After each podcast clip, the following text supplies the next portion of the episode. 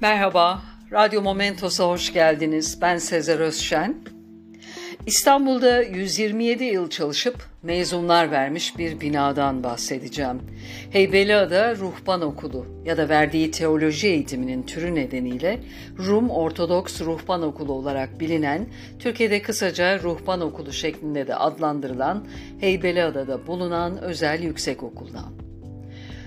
Adanın kuzeybatısında Ümit Tepesi'nde bulunan okul, Atina Üniversitesi İlahiyat Fakültesinden sonra kurulan bu alandaki ilk akademik okuldur.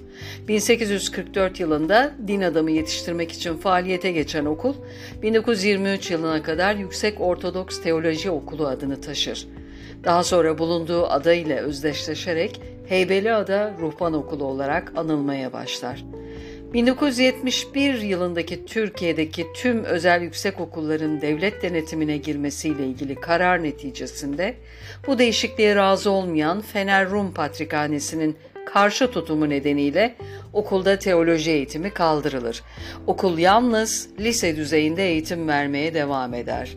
1971-72 eğitim döneminde Heybeliada Özel Rum Lisesi adını taşıyan okul sonraki yıl Patrikhane tarafından tamamıyla kapatılmıştır. Okul binası aslen 9. yüzyılda inşa edilen Aya Triada Kilisesi'dir. Kilisenin Osmanlı döneminde de açık kaldığı tahmin edilmektedir.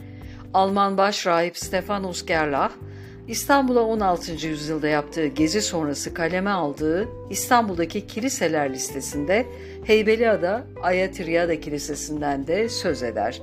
Kilise binası 19. yüzyıl ortalarında din adamı yetiştirmek amacıyla teoloji eğitimi ağırlıklı bir okula dönüştürülür.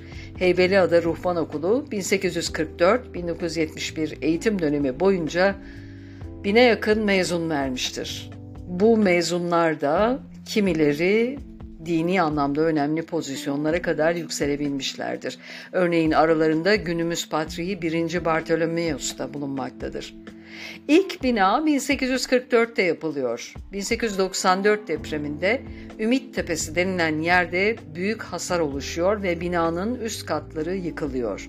Üst katı yeniden inşa edilen binanın planı da Yunan alfabesinin pi harfi şekline uygun olarak yapılmıştır. Yapı bir bodrum ve iki kattan oluşmaktadır. Giriş kapısı görkemli mermer merdivenleri ve sütunları ile antik Yunan tapınağının girişini hatırlatmakta olup pencere ve cephe süslemelerinde ise Bizans yapılarını andıran tuğlalar kullanılmıştır.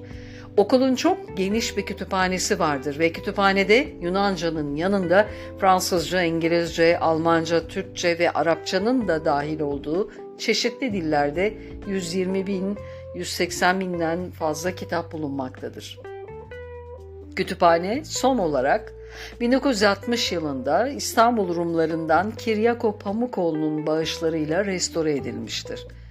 Kütüphanenin dışında okula bitişik Ayatriada Kilisesi ve başta ikisi okul bahçesinde biri dışında olmak üzere eski patriklerin mezarları ve başka kişilere ait mezarların olduğu bir mezarlık vardır. Kapalı kaldığı süre içinde okul binası çeşitli etkinliklere ev sahipliği yapmıştır. Bunlar 1998 yılında Teoloji ve Çevre Sorunları Konferansı, 2010 yılında İstanbul'un izini sürmek isimli 101 Yunan sanatçısının eserleriyle oluşturulan resim sergisi, 2011 yılında Açık Kapı Mimarlık Festivali kapsamında okul binası mimarlıkla ilgilenenler için ziyarete açılmıştır.